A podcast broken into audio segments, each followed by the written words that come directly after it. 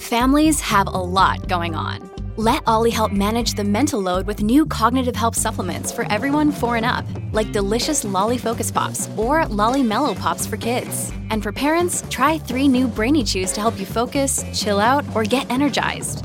Find these cognitive health buddies for the whole fam at olly.com. That's O L L Y.com. These statements have not been evaluated by the Food and Drug Administration. This product is not intended to diagnose, treat, cure, or prevent any disease.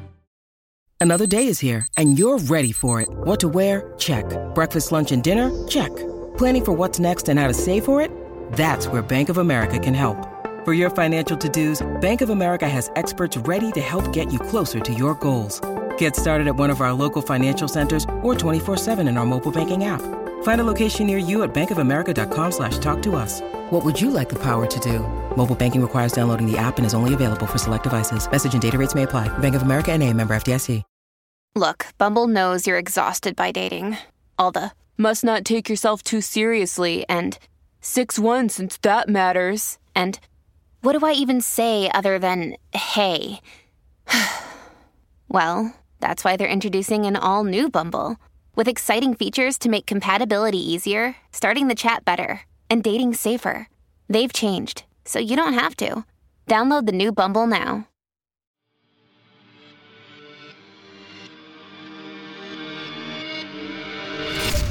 Welcome, dear listener, to Fear from the Heartland.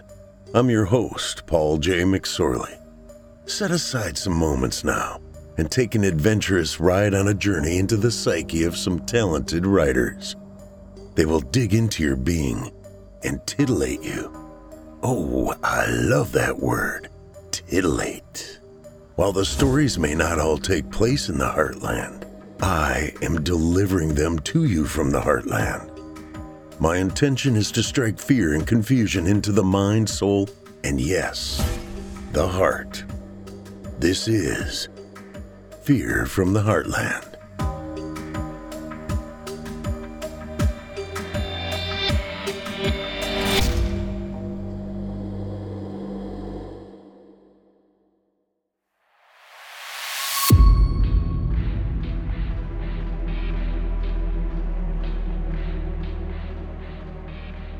Hello, Heartlanders, and welcome to Season 5, Episode 2 of Fear from the Heartland.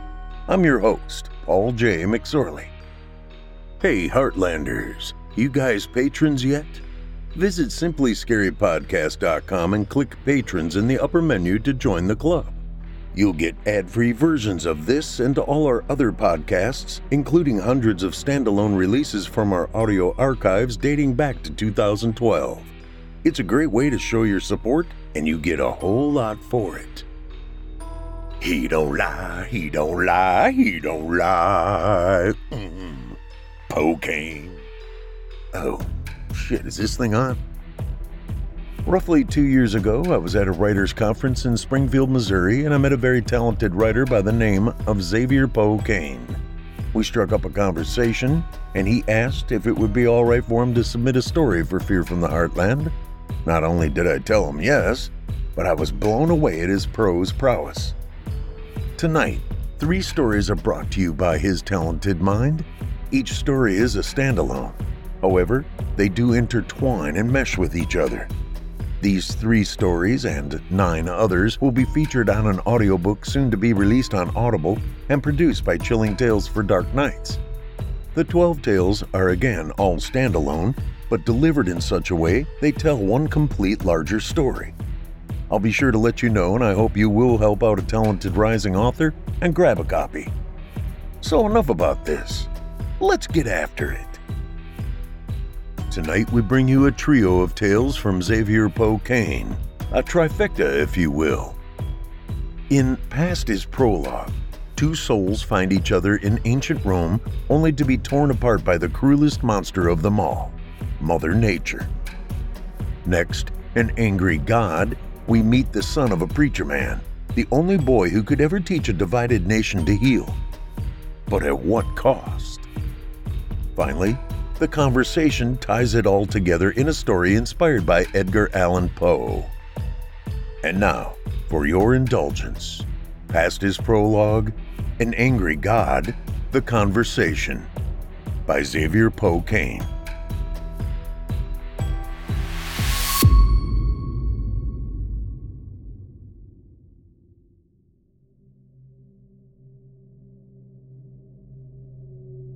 Past is prologue. It's beautiful, Marcus Vespasianus said as he held the delicate ruby ring to the light. He admired the way it glistened in the sunlight. She loves red. I could carve a nice peacock into the stone if you want, sir, the jeweler offered. No, I think she'd prefer it the way it is. She must be special. New wife? Marcus only nodded as the glimmer of an emerald ring caught his eye next. Green had always been his favorite color. As he held the two rings next to one another, he imagined them on Rufina's slender finger. It was fashionable for the women of his station to wear two rings on each finger, with the exception of the middle finger. This would be the start of his second wife's jewelry collection. Second wife. A smile lit up his face. Once the divorce from Livilla was settled, he would be free. With this separation from his shrew of a wife, he could take the last step toward his happiness. He had shunned politics and went his own way in building his fortune. Then, on a visit to the slave market, he came across a dark haired beauty from Judea. Her eyes drew him in. There was a strength in them, a sense of nobility above her station. His social climbing wife had her mysteries, so why could he not have his? He purchased the girl and brought her into their home. His wife barely noticed her. Meanwhile, she had taken possession of Marcus's heart. More than that, the passion she stoked in him freed him from the constraints of Roman social and political expectations. He was no longer his family's puppet and the vehicle of his wife's ambition. He had found his authentic self. When his wife told him her father was exploring a better match for her, he barely contained his joy. Once she moved back in with her father, he decided it was time to take his true love on a holiday and declare his intent to build a life with her. As partner, instead of property. Rufina stood watching the waves of the Tyrrhenian Sea crash against Herculaneum's beaches. The sea breeze ruffled her tunic as she waited her master's return. The kitchen of the inn was preparing the midday meal for the guests. The smell of fresh seafood cooking over an open flame made her stomach grumble, but Marcus had told her to wait while he fetched lunch. She closed her eyes and thought of Joppa, her home in Judea. Her thoughts were less than nostalgic, her father haggling among the patriarchs of two families over her bride price and listening to the men discuss her status as a virgin. Such talk was what prepared her for the Roman slave stand after she had been taken as a spoil of war when Rome crushed the Jewish revolt. There she had been displayed naked, but the tablet with her personal information saved her much of the ignominy she had felt listening to men debate her sexual value in her own home. That her father had played a central role in the debates had been far more humiliating than the ogling of strange men in a foreign land. It was there that she first saw her master's eyes. They were steel blue and full of laughter. He bantered with the slave dealer as she dared to steal glances at him. He was attractive, which was more than could be said of the entitled boys whose families her father had been negotiating with. The sound of him entering ended her idle thoughts and brought a smile to her lips. The scents from the kitchen smelled incredible, but it was here, away from the other slaves, his family, and especially his wife, that they could share a decent meal without gossip or scandal. Don't turn around, he ordered. Close your eyes.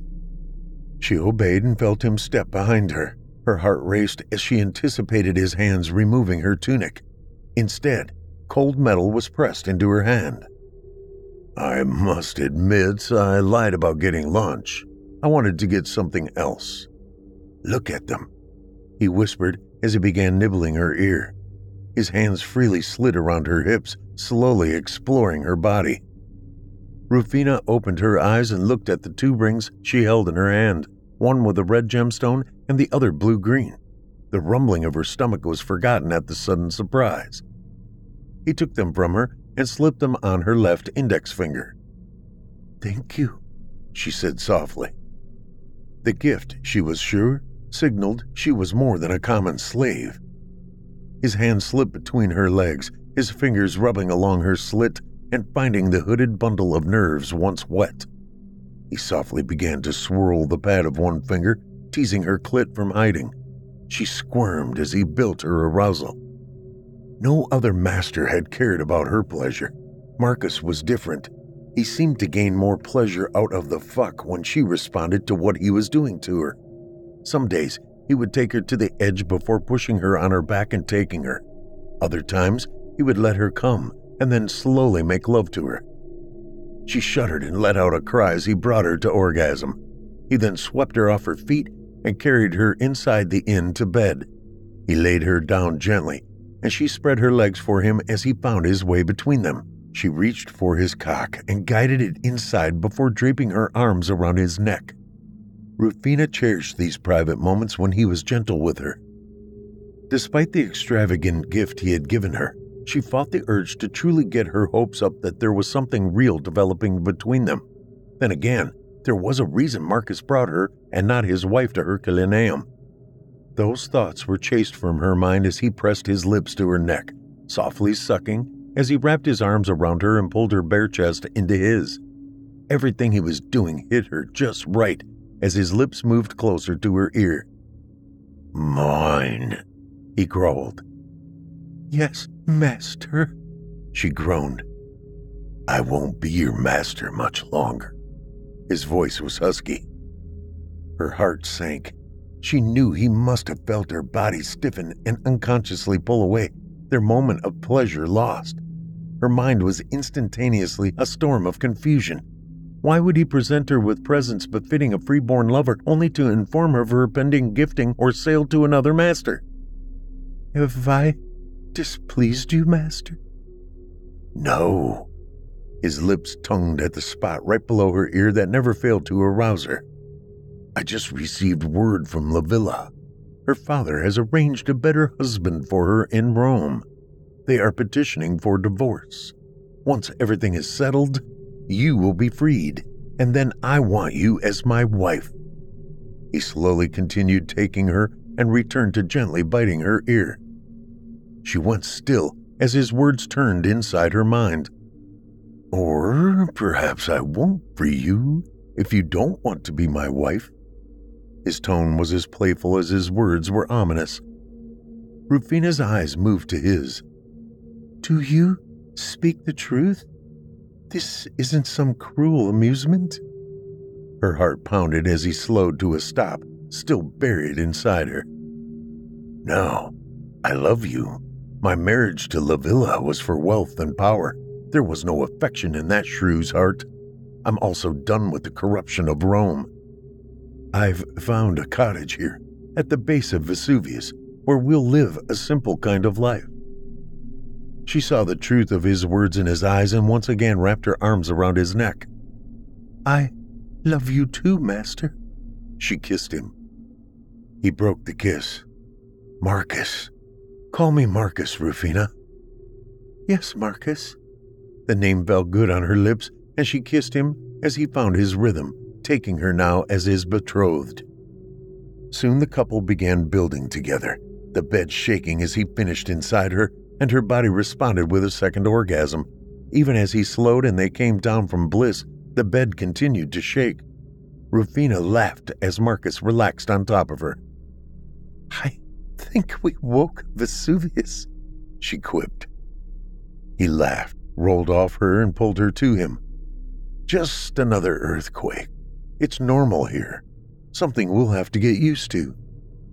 She ran her left hand over his chest, the sun glinting off the gemstones. She was particularly fond of the ruby one. I can't wait to see the spot you picked out, she said as her stomach impatiently resumed its rumbling. Perhaps tomorrow I'll take you there, but for now, I think we need to eat. She followed Marcus out of the bed and stopped to pick her tunic up from the floor. No, he said, I have something else for you. He handed her a bundle, a linen stola and palla. The dyed cloth, pink for the stola and orange for the palla, took Rufina's breath away. But I'm still a slave. Marcus grinned. No one in Herculaneum knows you're not my wife, so why not get used to it? Hurry, I'm starting to get hungry too. Deep beneath Herculaneum, Vesuvius was stirring, unaware of and unconcerned with the humans and other animals living in his shadow. Uncomfortably hot, he began to spew a mix of ash and pumice into the air. But this was not enough to relieve the pressure. The couple moved through the streets, no one the wiser it was master and slave and not husband and wife. Street vendors hawked gaudy trinkets brought from around the Mediterranean. Marcus bought two gold bracelets that had caught her eye. An early dowry, he teased jovially. After finishing their midday meal, they were ready to return to their room at the inn, to revel in each other's lust and make love again. What strange clouds, Rufina said as she pointed to Vesuvius. Marcus looked where she pointed. He wrapped his arms around her, his lips close to her ear as he spoke. They look like umbrella pines. They stood for a moment watching the mushroom shaped cloud tethered to the mountain by a thin white column. They're beautiful, but not as beautiful as you. I noticed them a while ago. They haven't moved. She placed her hands over his. Are you sure it's safe? I think. All at once, the earth began to quake, tossing the couple to the ground. People around them screamed. When the earth settled and they were able to stand, Marcus grabbed Rufina's hand and began running toward the inn. What's happening? Rufina asked, her voice strained with panic. I don't know, Marcus replied, his voice cracking with fear. Vesuvius, it's erupting! Someone yelled. The couple kept their eye trained on the now foreboding cloud as they ran. The winds are with us, Marcus exclaimed, watching the cloud slowly start to expand toward the southeast. However, ash began to fall like snow as they made it back to the inn. Once in their room, Marcus gathered the few valuables he had brought with them. Keep those bracelets with you. We might need to bribe the harbor masters. Rufina nodded, anxious to follow orders. She was terrified, and not just of Vesuvius. At any moment, Marcus could leave her behind, change his mind, and abandon her to save himself. After all, she was still just a slave. But as he grabbed her hand and moved toward the door, he spoke Remember, you're my wife, not a slave. Vesuvius spewed his fury on the unfortunate in Pompeii first. The wind carried his ash and pumice, crushing buildings and burying the city. What started as a gray ashfall was a blizzard mere hours later. Fist sized rocks pulled from deep within his walls were hurled into the stratosphere, pummeling the city. And yet Vesuvius was not quenched. The massive sacrifice of not only insignificant humans but all forms of life that called his foothills home was not enough. There were settlements upwind that were spared the worst of the eruption. But this was not his only weapon.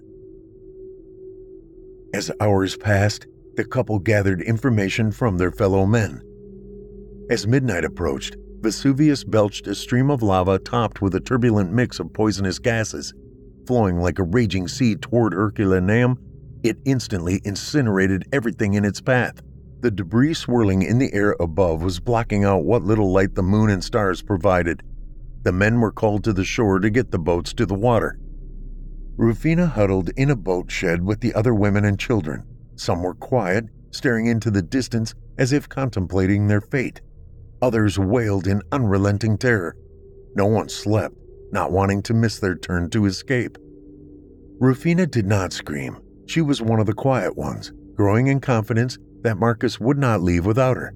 She spent most of her time at the window, watching Marcus tirelessly helping people flee.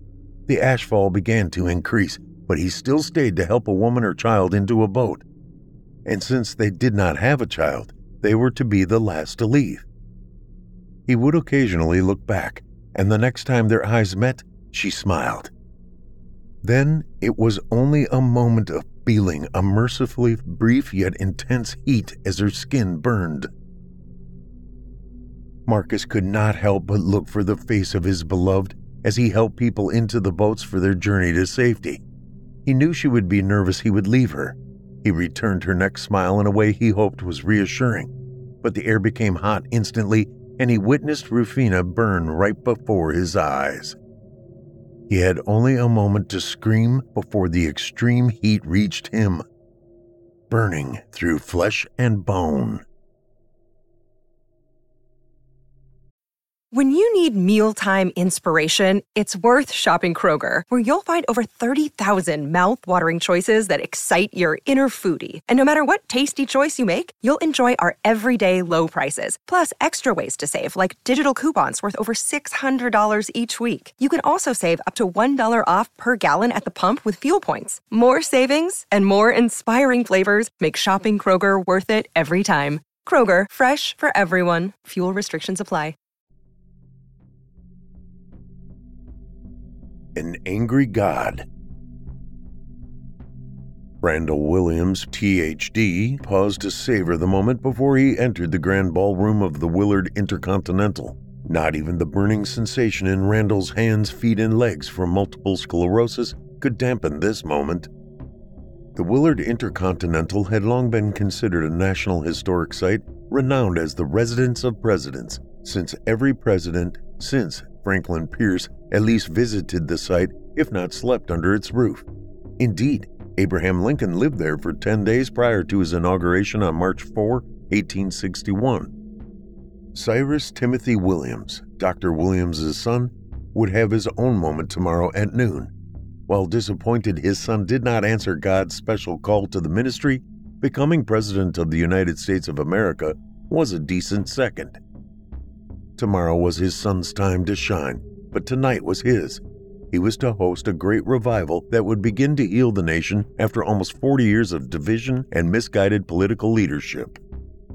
Ladies and gentlemen, I am proud to introduce tonight's very special speaker. Hearing his cue from Cyrus's press secretary, Maria Magdala, Randall moved into the doorway. Dr. Randall Williams, she said, enthusiastically clapping into the mic before moving to the corner of the dais to manage the live stream. Thank you, Maria, he said, taking his place at the podium. Well, folks, we've gone and done it. The room erupted in applause. Forty years of failed policies by two parties that transformed into death cults to gain and maintain power. Their grip has been loosened. This got him a standing ovation. No one believed a third party had a chance, could unite left and right. Those people just lacked faith, and who could blame them after a lifetime of trusting politicians, hip corporate barons, and a media covering it all up? The wealthy nobodies in the room remained standing. And why is that? It's because they turned their backs on God, and God is a benevolent and loving God but he can also be a jealous God.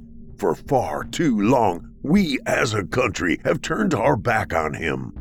On the left, this was the scourge of atheism and agnosticism, putting faith in human institutions with human flaws. On the right, this was the turning of our places of worship into palaces of money changing. They called them megachurches, where evangelicals attached their fortunes to political demagogues each POTUS since Reagan has been, in their own way, an antichrist. Tomorrow, when Cyrus places his hand on our family's Scofield Bible and the Chief Justice administers the oath of office, all that will change. The grand ballroom once more erupted in ecstatic, rapturous applause. Who will save our souls? A woman screamed as the clapping subsided. Turn away from the modern and postmodern, Randall answered. Our critics on both sides said we are anti progress, science, and technology. Not true. There is a place in a life well lived for all the good things those pursuits provide. However, what they cannot provide us is the moral reckoning to guide us through the pitfalls of the new. Only God and His Son, Jesus Christ of Nazareth, can provide us with that North Star. When we turn away from the divine light, we get lost in the darkness and wander in the wilderness just as the Israelites did for 40 years. Amen, shouted several members of the crowd. This is not merely damnation of the disbeliever.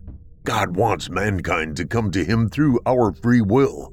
What he doesn't want is a man thinking he can usurp God's reserved right of judgment. Heretics like a certain Baptist church and ISIS take it upon themselves to punish the wicked. However, this is not our place as humans. Only God can punish the wicked, and He will do that at a time of His choosing, anytime, anywhere. And why is this God's and only God's purview? Because the wrath of an angry God is to cast the wicked into hell, where Satan stands ready to fall upon them and make them his own. At this moment, the wicked dead suffer under divine justice's condemnation to hell. The wicked living should not think, even for a moment, that they are safe because they are not physically in hell.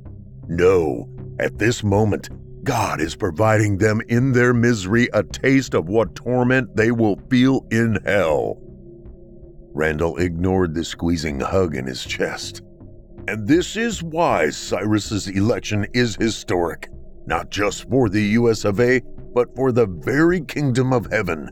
Bringing the nation together for a brighter future for all of us are the words that have spearheaded this campaign. For the past 40 years, we have looked to the government to guide us, to be our North Star, to lead us to that brighter future. For the religious, we have looked to our capitals to give us laws forcing us to obey morality from without, rather than each of us allowing Christ within to constrain the hellish principles which at any moment threaten to kindle and flame into hellfire. Maria coughed. Glenn from Missouri has donated $1,500 to our super chat and asks, What can we do to save ourselves? Randall smiled. Repentance is the first step, but unless someone embraces Christ, they cannot be saved. The sermon ended with thunderous applause and a generous sum of donations for the re election campaign in four years. I'll leave you and the president elect alone, Dr. Williams, Maria said as the elevator to the sixth floor opened. Thank you, Maria. He hugged her. No reason to be so formal if you're going to become the First Lady in six months. She smiled. I know, but since we haven't gone public with our romance yet, I don't want to get too familiar. You know how DC is built on leaks and rumors. Prudence is a virtue. Randall smiled at his soon to be daughter in law, who blushed and remained in the elevator as he made his exit. The doors quietly closed behind him, and he started toward the Thomas Jefferson suite. Two Secret Service agents stood guard on either side of the suite's door. Good evening, Dr. Williams, one agent spoke while her partner remained silent and impassive. The president elect is waiting for you. Thank you, Abby, he said as she opened the door for him. He had gotten to know most of his son's detail during the campaign. She had always shown herself to be capable and competent, but he still wished it were all men that were protecting Cyrus. He entered the foyer. The burning returned, stronger than during his sermon. The pain prevented him from appreciating the elegance of the black and white marble floors. Exiting the foyer and looking to his left, he could see a warm glow coming from the oval dining room at the far end of the suite. Cyrus? he asked, and not getting an answer, began moving toward the glow. Passing through, he noticed the large table from the dining room had been moved. The accompanying chairs were haphazardly placed in the living room and the hallway. He paused for a moment, another MS hug coming on. It became harder to breathe. Is that you, Father? Cyrus's voice carried from the warm glow. Come. The burning and tightness left his body. Cyrus? What's going on? Randall's voice left him once he entered the dining room. The warm glow came from five candles at each point of a pentagram drawn in red. Mrs. Williams's lifeless body lay in a corner, her body drained of blood. The couple's son kneeled naked in the middle of the circle. Cyrus lifted his head and looked at his father. You're not my dad. Not my real one, anyway. Cyrus, y- your mother, Randall stammered. Cyrus slowly turned and took in his mother's lifeless body. She at least really was my mother, He turned his face to Randall once more, his eyes glowing red. What what are you talking about? 2006, the cathedral. You were there, but not out of devotion or faith. Cyrus chuckled.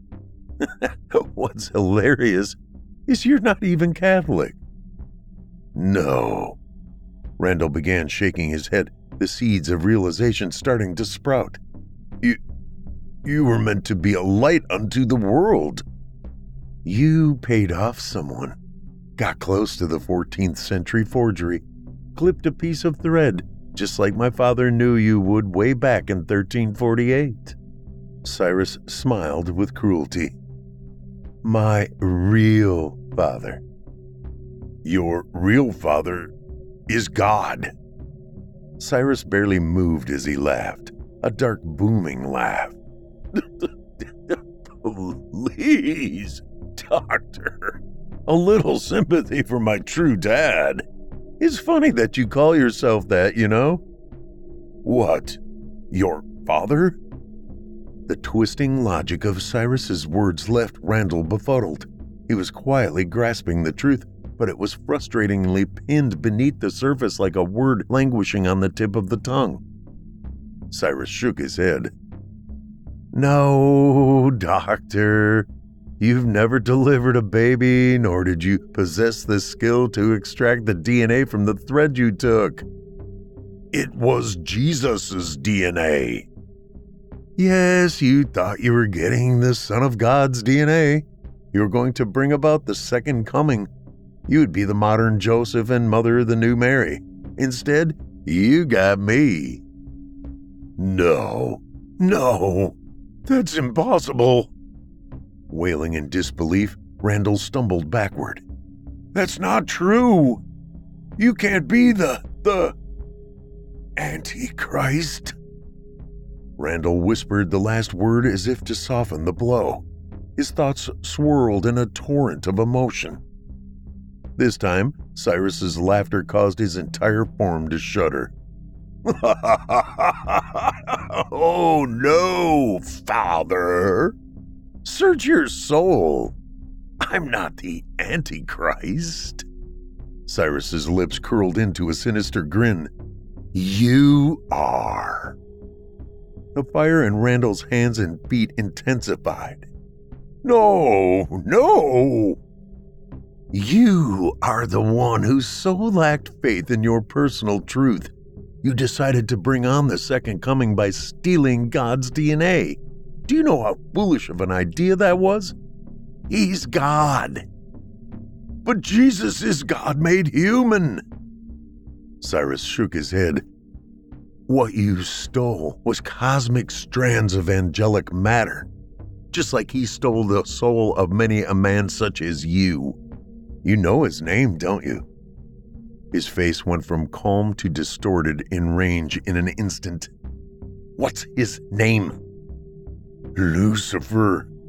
Randall held his head in his hands as his whole body slumped, overcome with shame and defeat. That's right. But what what does that make you? Before Cyrus could speak, the muscles between Randall's ribs began to spasm and he received a vision. The man he raised was speaking before Congress. Cyrus had two horns like a lamb.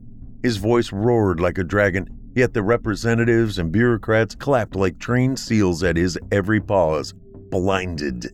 They could not see the truth. Would they care if they could? Randall shrunk, realizing the answer. Randall began to feel like he had fallen into a patch of stinging nettles. He dropped to his knees. The image dissolved into a scantily clad Maria riding a scarlet colored beast with ten horns and ten crowns. Writhing beneath the leader of the world, the future First Lady would hold dominion over the nations of the earth, and the masses would love her for her promiscuity. The pain in his chest became more intense. He started gasping for air. Once more, the vision shifted. Cyrus was standing in the Oval Office, surrounded by generals and toadies. The decision had been made, and he rained nuclear fire from the heavens. He laughed as the world burned. Randall clutched at his throat. It became almost impossible to breathe. His raspy breath came in gasps as he looked once more at his son. I am the beast.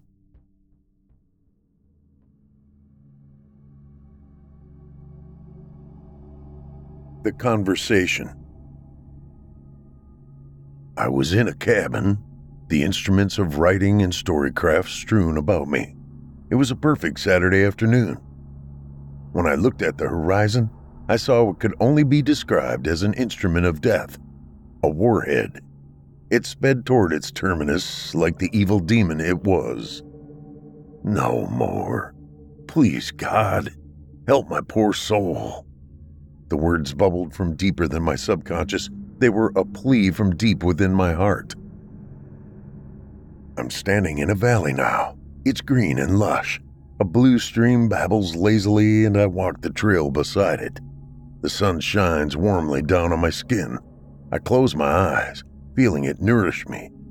I come to a wooded area, and the smell of balsamic pine welcomes me home, the scent of several lifetimes of celebration and cheer. I neither sweat nor tire as I make my way along. I am not afraid of unseen wildlife. I am certain this is a paradise. But as I see a clearing ahead, I grow sad, knowing the nostalgic scent of childhood will soon give way to something more. Yet I am still not afraid of this transition. It's only natural. Blissful childhood innocence sacrificed to the disillusionment of adulthood. I emerge from the woods into a field of grain. In the distance, there is a cottage. It sits at the base of the mountain on the eastward side of the valley. The mountaintop ends not in a peak, but in a jagged caldera. It sends a shiver down my spine as I remember another death. These thoughts are cast aside when I see a beautiful woman. As I draw nearer, I recognize her. When she sees me, she smiles and screams with joy. She flies into my arms. I grab and hold her close.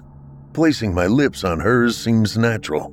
We hold each other and kiss for an eon. She breaks the kiss and looks into my eyes. Hers are impossibly blue gray. Marcus, my love, it has been too many lifetimes since we last kissed. When my name slips off her tongue, my eyes are drawn to the mountain's caldera and horrific memories flood back. I feel a soft hand on my cheek, guiding me back to the safe harbor of her eyes. I want to speak, but my words won't come. It's okay, she says. Vesuvius has been silenced and will never separate us again, and my name will come to you. Stunned, I just stare, taking in her beauty. Rufina! The name bursts from my lips. She smiles. Yes. The melody of her voice shocks me until the memories of lifetimes come flooding back. I've been searching for you for all my lives. Another smile. As have I. The cycle has brought us together. She takes my hands and leads me to a table where a feast is prepared. The cycle? I understand her words, but not their meaning. She chuckles softly. The cycle of life, death, and rebirth. In each life, God has a new lesson for us to learn. Eventually, we reach a point where we've learned all we can, and it's time to embrace our higher spiritual self. I look around at this idyllic earthly heaven in which I had once dreamed of spending a lifetime with her. Is this temporary? Will we be reborn and lose each other again? She shakes her head. No, I've reached the end. I've been waiting here since the end of my last trial. It was apocalyptic. She pauses. What was the apocalypse that brought you home? I close my eyes and sift through my most recent memories. It was a nuclear apocalypse. We elected a madman. No, we elected a demon. It was a biblical apocalypse. Hellfire came from the splitting of the atom. I look around. Are we in heaven? Rufina smiles. You can call it that. It doesn't matter. What matters is we are free now. Where were you when President Williams brought about nuclear annihilation? She laughs and my heart aches for every lifetime I missed hearing it. Oh, Marcus, I was not on that plane of reality with you. Realizing we would never be reunited on the physical plane of existence, I ended my futile earthly search after the dead rose. Instead, I thought it better to wait for you here, in the afterlife. I looked at her shocked. You live through a zombie apocalypse? That's a thing? She shudders. Yes, my love. The closest I came to something as strange as that was when these invisible creatures began appearing randomly and devouring people. But the zombies, they were the last apocalypse for you? How does that work? I don't remember choosing not to be reborn. Watching lover after lover devoured alive, one of them the father of my child, was too much loss. After that death, I asked God to ascend me. I woke up here, in our own personal Eden, the fulfillment of the promise you made, the promise of a simple kind of life at the base of the mountain. I take a deep breath and just process as memories flood back. I was getting the boats ready with the rest of the men. You gave me a ruby ring and dressed me in your wife's clothes so I'd blend in with your noble peers. I died gasping brimstone as the heat baked me alive. Rufina nods. Me too. From that life on, I was drawn to ruby rings, even when I was a peasant and a prisoner. My mother, in one existence, insisted I attend to Elizabeth Bathory to improve my marriage prospects. All it got me was spending purgatory in a pub run by the devil. From there, I ran with wolves during the Great War. Her stare became distant. What's so great about war anyway? Absolutely nothing. I grimace at memories of combat in Vietnam. I spent some time in a feudal war. I pause as the memory of the faces of those whose lives were lost while under my command, or killed at my command, come flooding into my memory. Did you ever do anything you regretted? She takes a sip of wine and seems to consider the question for a moment. Not in that life. However, there was one life where I killed my husband. My own sip of wine is unceremoniously spat out of my mouth. What? Rufina nods and gently sets her wine glass down. Technically, the state did it after I set him up for my murder. She shivers. It had not been a happy marriage, and he insisted we keep trying to fix it. I couldn't find the courage to just leave and file for divorce. I was so consumed with rage at our misfit union.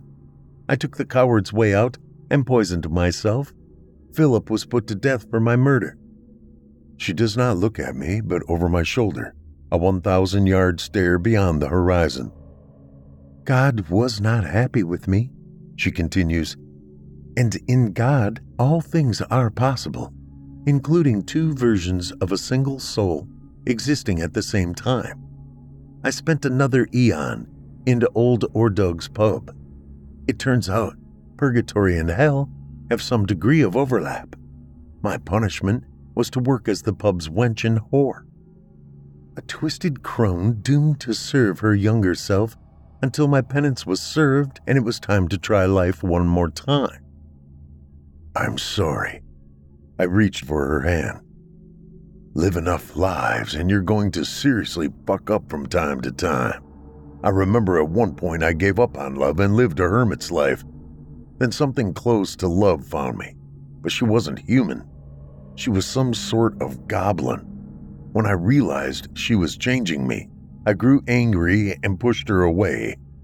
I don't think she meant to kill me. Rufina doesn't speak.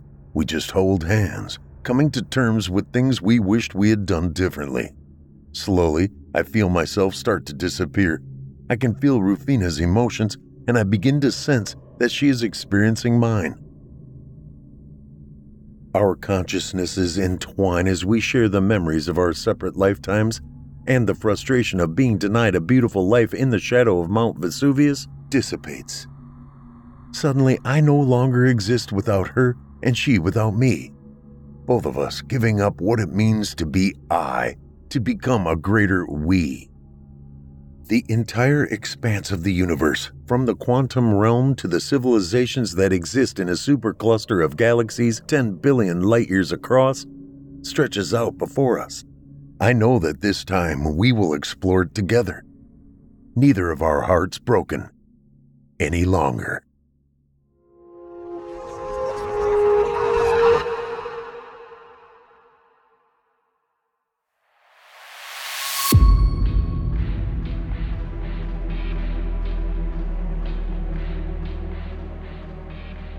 I hope you enjoyed tonight's tales, Past Is Prologue, An Angry God, and The Conversation by Xavier Poe Kane.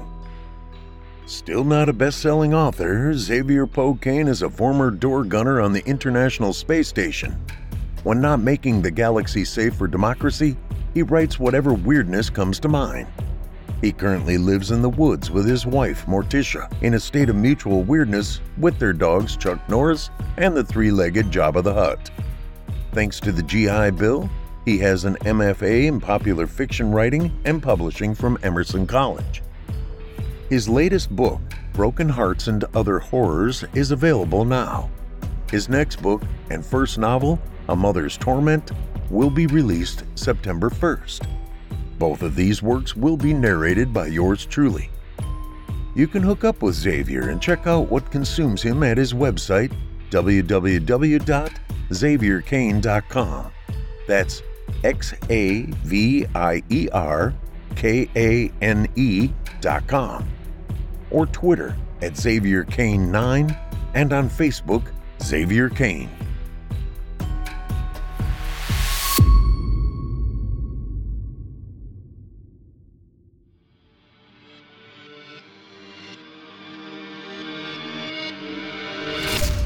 If you enjoyed tonight's story, hosted by yours truly, Paul J. McSorley, you can search my name on Chilling Tales for Dark Nights on YouTube for additional previous stories. If you'd like to hear more lengthy tales, be sure to take a look at my audiobooks.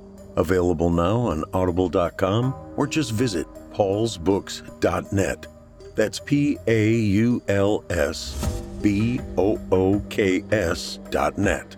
You can also find me personally on Facebook and Twitter. And with that, listeners, our weekly journey into the psyche has just about come to a close. But before we go, I'd like to take a moment to thank you for joining us for tonight's episode and remind you to take a moment to stop by our iTunes page and leave Chilling Tales for Dark Nights a five star review and a kind word. And follow us on Facebook, Twitter, and Instagram if you haven't already. And while you're at it, please remember to stop by our Apple Podcast page or wherever else you listen to your favorite podcasts and subscribe. The charts are based on subscriptions, not listens. So if you haven't subscribed yet, I'd really appreciate it. I'm your host for Fear from the Heartland, Paul J. McSorley. I've enjoyed the titillation tonight. Ooh, there's that word again. Thank you for joining me. Hope to see you again next week at Fear from the Heartland.